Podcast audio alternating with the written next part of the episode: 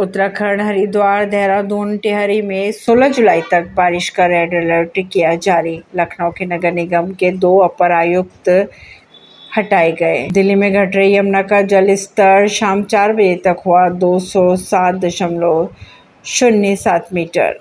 मोदी सनम case में सजा पर रोक के लिए राहुल गांधी ने किया सुप्रीम कोर्ट का रुख। दिल्ली के कई इलाकों में अगले कुछ घंटों में होगी बारिश। आईएमडी ने जारी किया अलर्ट।